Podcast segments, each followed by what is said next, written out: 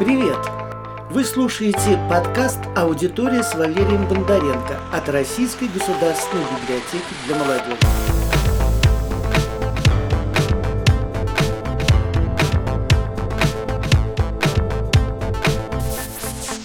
Валентин Катаев – забытый классик.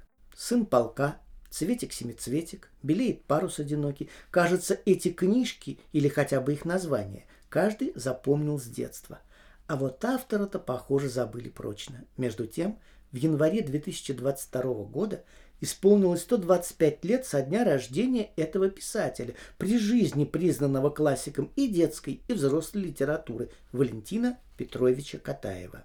Нет, Катаева сейчас помнят и чтят, но прежде всего литераторы, потому что он считается одним из лучших по стилю советских авторов. И если вам захочется осмыслить опыт нашей страны в 20 веке, то, пожалуй, лучшего проводника туда, чем Катаев, вам не найти. У него не такой сложный заковыристый язык, как у других признанных корифеев, и идеологии, давно устаревшей для нас, Катаев грузит нас куда меньше прочих – да и его главный герой имеет гораздо больше общего с нашим современником, чем зашоренные проблемами их эпохи иные персонажи советской классики. А еще у Валентина Катаева очень непростая репутация как человека, и жизнь его порой была похожа на историю детективную. Дважды был он на краю гибели, причем иные обстоятельства своей биографии скрывал тщательно, как смертельно опасные улики против себя. Но все по порядку. Итак, 28 января по новому стилю 1897 года в славном городе Одессе в семье учителя словесности родился первенец, названный Валентином. Спустя шесть лет у Вали появится младший братик, прекрасно нам известный как Евгений Петров, соавтор «12 стульев» и «Золотого теленка». О детстве Катаева мы знаем из его знаменитого романа «Белеет парус одинокий». С одной только, но судьбоносной и в какой-то период судьбоопасной поправкой. Никакого революционного матроса семья Катаевых от жандармов не прятала. Более того, была страшно далека от всяких бунтовщиков. Отец будущего писателя был человеком религиозным и законопослушным, а сам Катаев дебютировал стихами в газете «Черносотенцев». Разумеется, вспоминать об этом в советские времена было бы неразумно. С началом Первой мировой войны гимназист Катаев, года не доучившись до аттестата зрелости, отправился добровольцем на фронт сражаться за веру царя и отечества. И для него началась настоящая школа жизни. Воевал Катаев вполне достойно, даже получил награду. Но именно здесь, на фронте, он перестал верить в Бога. Трагический военный опыт писатель вспоминал всю жизнь и часто обращался к нему в своем позднем творчестве – как и участие в гражданской войне, тоже волновало его память. Но правду об этом скрывал он до последнего. Лишь полвека спустя Катаев открыл тайну. Он побывал на стороне и красных, и белых, участвовал в белогвардейском заговоре, был схвачен и провел в застенках ЧК несколько месяцев, ежедневно рискуя быть расстрелянным. Спас молодого автора знакомый, который ценил его первые литературные опыты. А вообще Валентин Катаев по жизни был неисправимым везунчиком.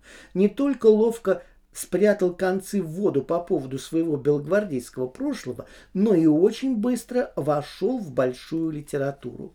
Какой еще молодой советский автор мог похвастаться в 1920-е годы, что его пьесу ставят в Париже и на Бродвее, что все американские критики обсуждают его книги? А Катаев вот удостоился. Среди его друзей и знакомых теперь Маяковский и Олеша, Багрицкий и Зощенко, Булгаков и Горький, Леонов и Алексей Николаевич Толстой.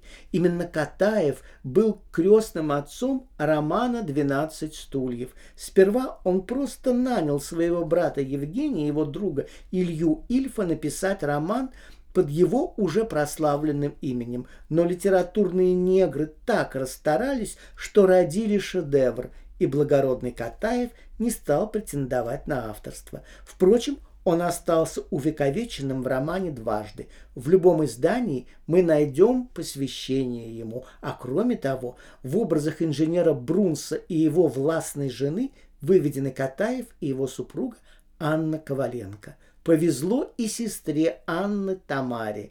Она позировала для образа Эллочки-людоедки. Кстати, сам Катаев – стал и одним из прототипов Остапа Бендера. Нужно признать, будучи далеким от всякой политики, Валентин Катаев ловко вписывался в крутые виражи советской жизни, нашей тогдашней политики. В начале 30-х в СССР началась индустриализация, и наш автор пишет блестящий роман о советской стройке «Время вперед», Мало какой еще роман на нужную тогда тему мы преодолеем сейчас. А эта книга и теперь доставит нам немало читательского удовольствия. В 30-е годы Катаев напишет «Белеет парус одинокий». В годы войны повесть «Сын полка», которую всяк знает со школьных лет. Это самые известные книги Катаева, но далеко не самые главные для него. Как-то китайская гадалка предсказала писателю «Феникс поет перед солнцем, Императрица не обращает внимания. Трудно изменить волю императрицы, но имя ваше останется в веках. Другая гадалка объявила, что видит на груди Катаева золотую звезду. Сбылись оба предсказания, и императрица, советская власть, позволит Катаеву творчески осуществиться сполна, и золотую звезду героя социалистического труда, бывший белогвардеец и заговорщик Катаев, получит, хотя и за 12 лет до смерти. А вообще Катаев именно как птица Феникс, возрождающаяся из пепла, расцвел творчески тогда, когда большинство уже прекращало писать, после 60 лет. Тогда-то он и создал свое лучшее, которое обозвал, правда, не без кокетства худшим. Это тексты, которые написаны без сюжета. Точнее, сюжет там есть, но он образуется посредством ассоциативных связей в сознании автора, а не через действия выдуманных персонажей. Такой способ повествования Катаев назвал мовизмом от французского слова «мове» – «плохой». На старости лет Феникс Катаев вырвался из тесной клетки заданного советской традицией литературного шаблона, и каждая из его новых книг становилась событием для читателей. Вот, например, повесть «Трава забвенья». В ней два героя. Осколок гибнущей России писатель Иван Бунин, его Катаев считал своим главным учителем, ожесточившийся, загнанный в угол, но полный сил, хищно влюбленный в жизнь – и первый поэт новой России Владимир Маяковский, усталый, погасший, сломленный. Такое противопоставление было крамольным с точки зрения советской власти или уж как минимум подозрительным. Но везунчику Катаеву все сходило с рук. Или вот его повесть «Алмазный мой венец».